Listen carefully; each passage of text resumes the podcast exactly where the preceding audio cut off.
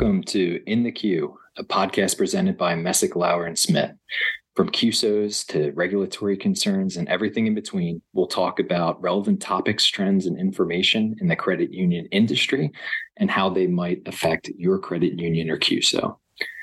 Today on the podcast, we're going to have Amanda Smith, a partner at Messick Lauer and Smith, for a high level overview of questions that Amanda gets pertaining to the formation of charitable foundations. Thought it was a very insightful conversation uh, for any credit union that's looking to get into that space. Um, so, hope you all enjoy. Okay, great. So today I have uh, Amanda Smith, partner at Messick Lauer and Smith. Uh, thank you so much for joining in the queue. How are you today, Amanda? I'm doing well, thanks. How are you? Well, pretty good myself. It's um by the time people hear this, it might not be the new year, but uh, for us right now, it is the new year, and we are here to talk about foundations.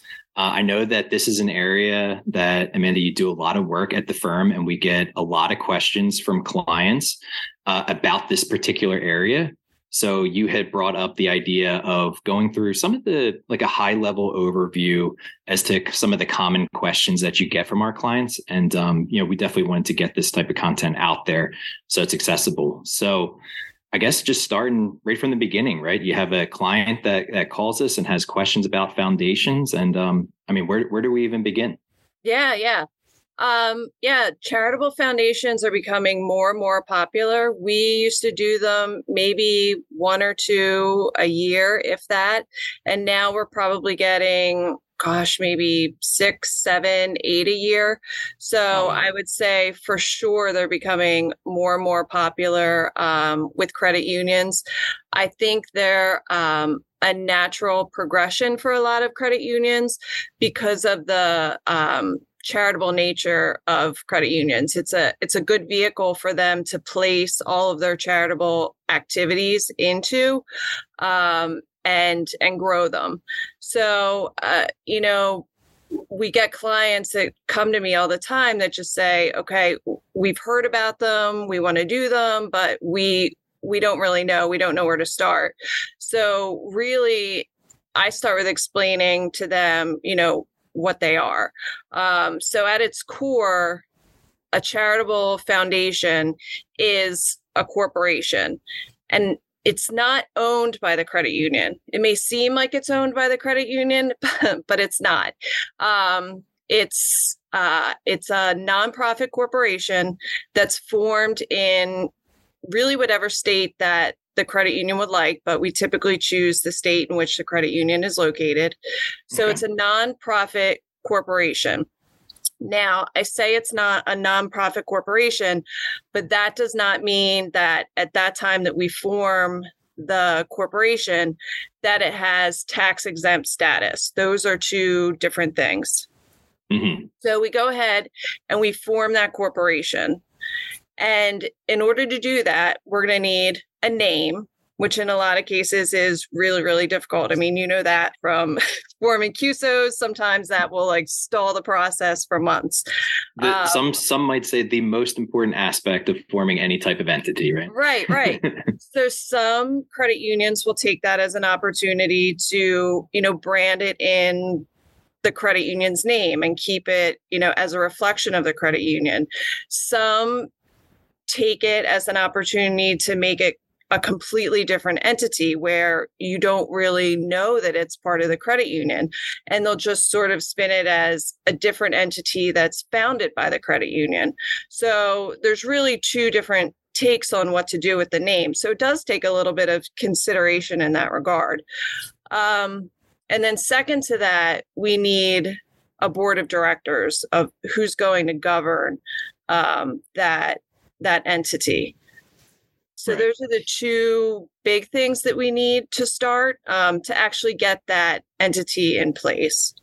Yeah, and I think that you you hit it right there on the head, right? Like th- this is even before the entity itself is formed, right? Like all of these, um, you know, board formation, uh, who's on the board, uh, what the name is. I mean, obviously, before you can even, uh, you know, have the foundation set up, you know all of these things need to be accounted for as i would imagine too like um you know like how the foundation is is you know capitalized like how how it intends to maintain you know its its actual status as a foundation. Can you talk about that for a bit too?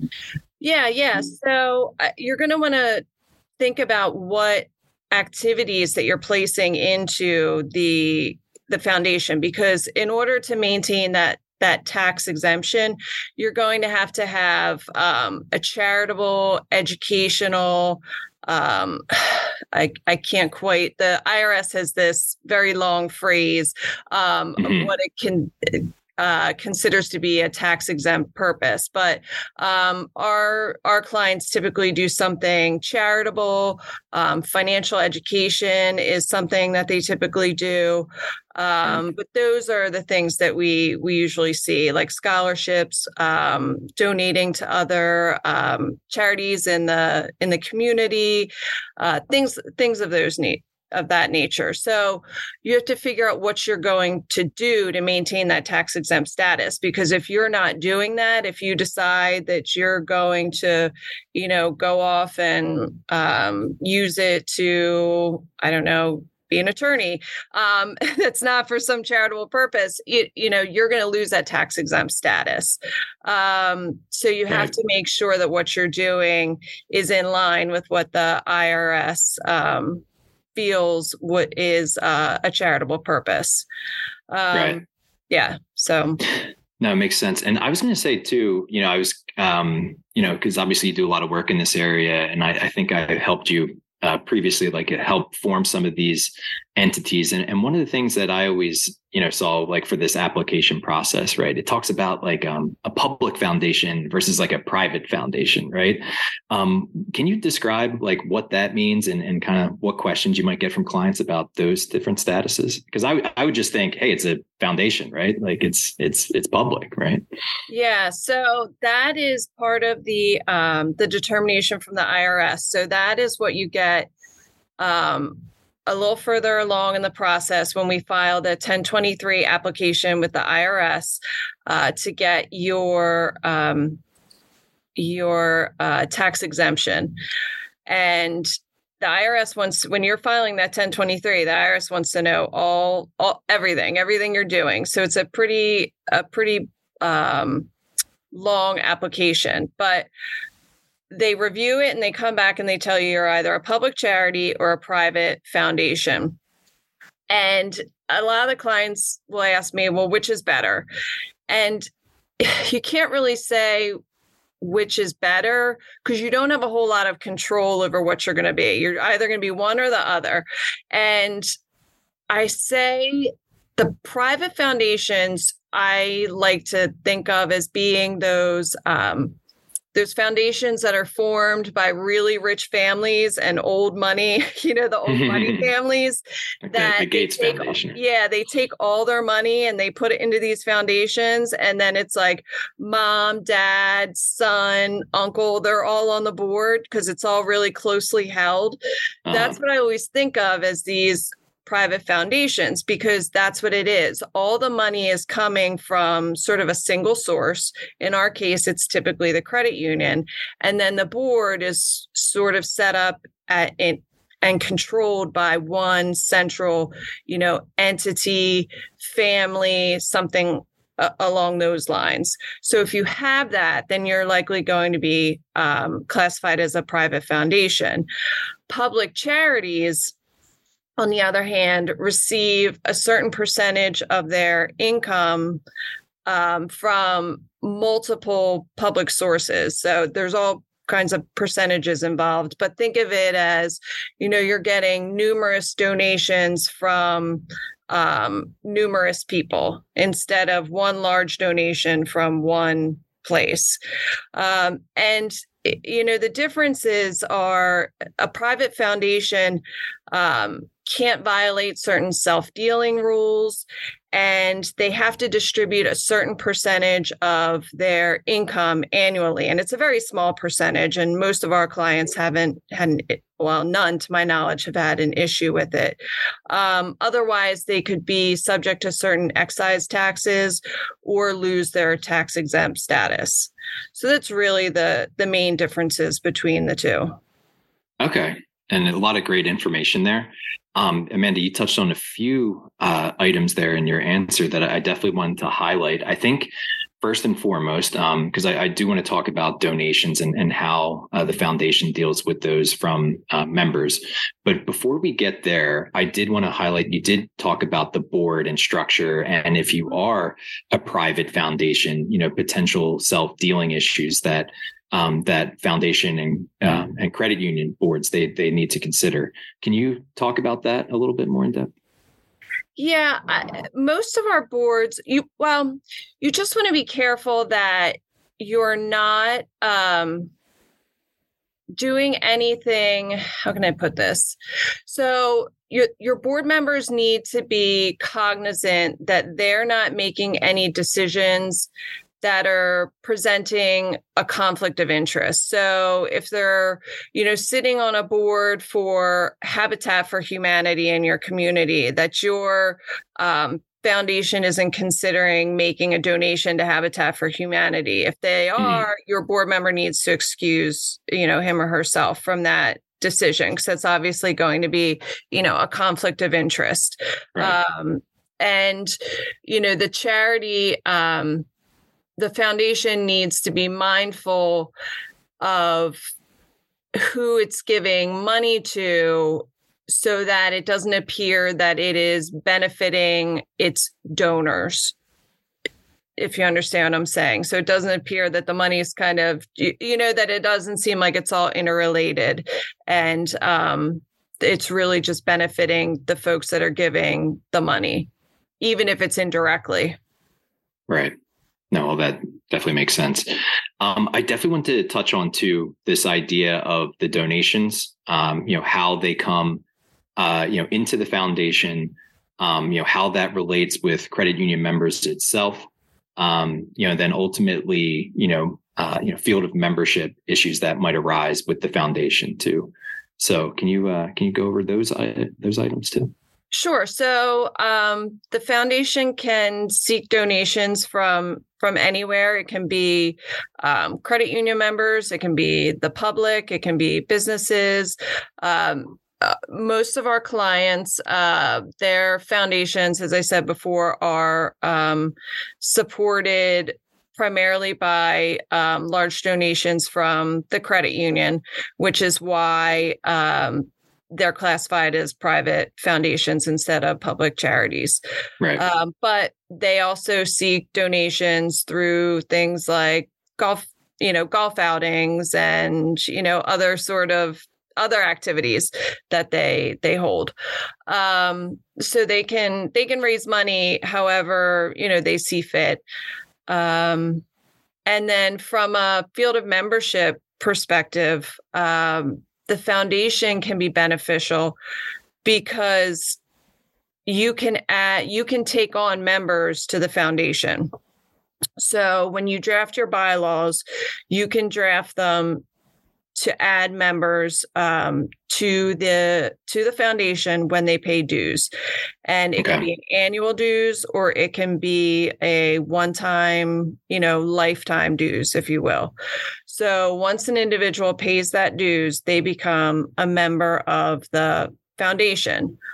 Now if you apply to the NCUA or your state regulator to add that um, foundation to your field of membership as an associational common bond, um, or if they other uh, qualify another way.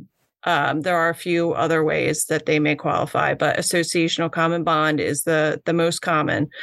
Um, then once they're a member of the foundation, they then become eligible for membership in the credit union and you can add them as a member in the credit union.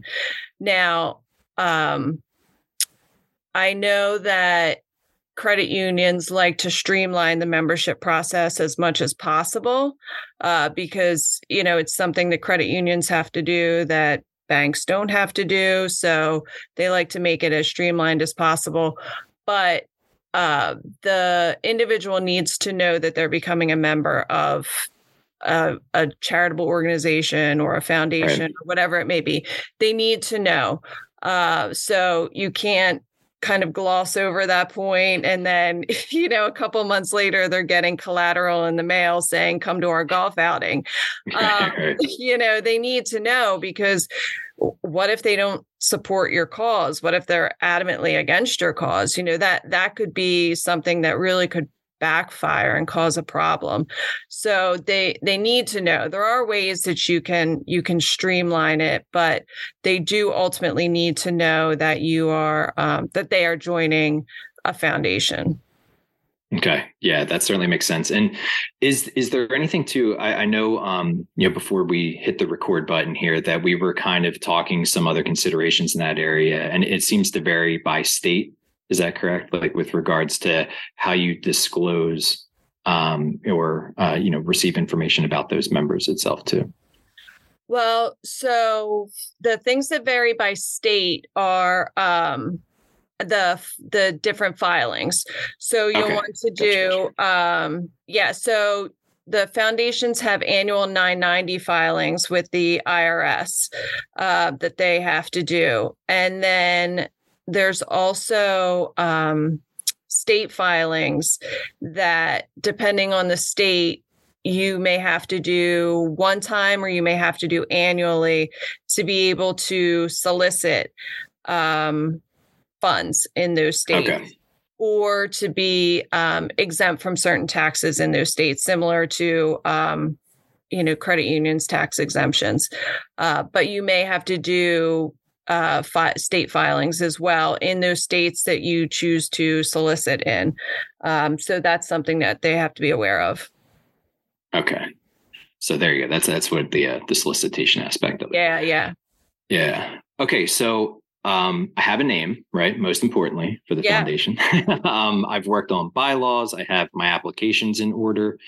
Um, is there anything else, uh, you know, that you recommend for clients typically, you know, whether that's, um, you know, any sort of issues to be on the lookout for as they're forming foundations, any sort of documentations that could be uh, best practices for foundations. Um, and then I guess at the end of the day, once you have a foundation set up, um, I guess most importantly, right? And you kind of touched on it through some of your answers, but like how to maintain that tax exempt status. Do you have any tips in that regard?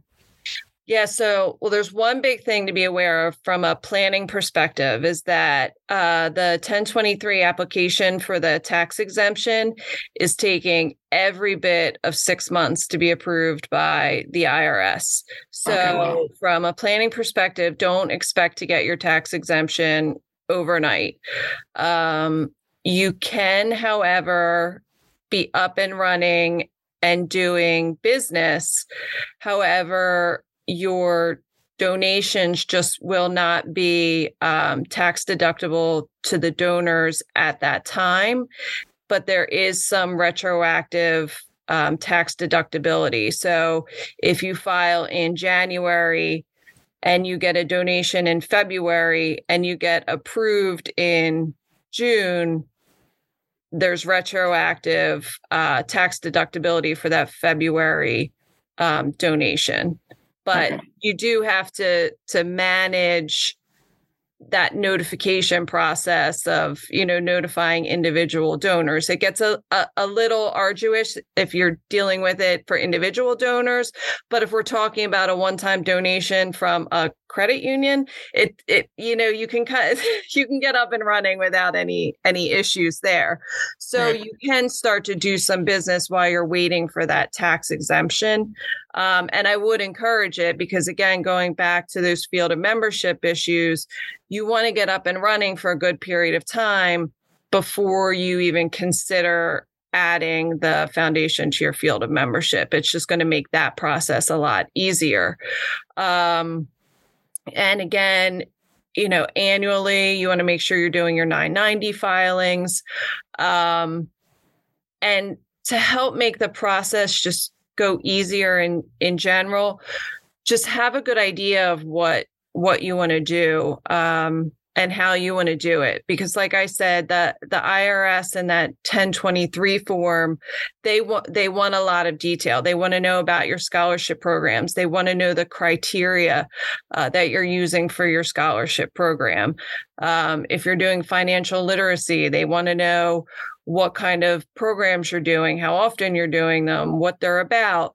Um, they want to know details. So this is not, uh, hey, we're going to get our tax exemption and figure it all out later. No, you need to know everything that you're doing and then tell them about it now. Um, right. So you really have to have a good idea of what you're doing. So if if it's just a matter of transferring things from the credit union to the foundation, then that's easy. But if you're starting up something from scratch, that gets to be a little bit more challenging. No, yeah, it certainly sounds like it. And um, I think we started this podcast uh, by just saying, like, okay, I want to start a foundation. How do we uh, how do we do that? And um, sounds like a lot more preparation and uh, paperwork, and uh, definitely goes into this process for sure. It is. There is a lot of paperwork. And I think some of our clients are kind of taken back by that, how much paperwork and back and forth. And there are, um, you know, we put in place conflict of interest policies um, and things like that, that the IRS likes to see. You know, we're we're going back and forth with drafts of bylaws, um, you know, similar to the credit union's bylaws that just kind of go through the the governance of the organization. Um, it, it's very similar to to the governance of the the credit union, um, but they um, it's you know it's all things that need to be put in place. Right for sure. Well, Amanda, I think that this was a great high level overview. Um, even got into the weeds a little bit for some of these particular aspects. So I really appreciate that. Um, for any specific questions uh, that clients might have, uh, how, how best can they reach you at our firm? Yeah, you can call me anytime or um, email me. Um, either one is is always fine. Um, all that information is is on our website. All right, sounds great. So, Amanda, thank you so much for your time and, and thanks for being on In the Queue. Yeah, not a problem. Anytime. talk to you soon. Yep. That's it for this episode of In the Queue. Thank you to Amanda Smith for her time today to go over uh, an overview of foundations and how you can set up these types of entities at your credit union. Uh, make sure to subscribe to this podcast feed to receive the latest news and information in the world of credit unions and CUSOs. Again, I'm Mike Heller. Thank you so much for your time today. And until next time.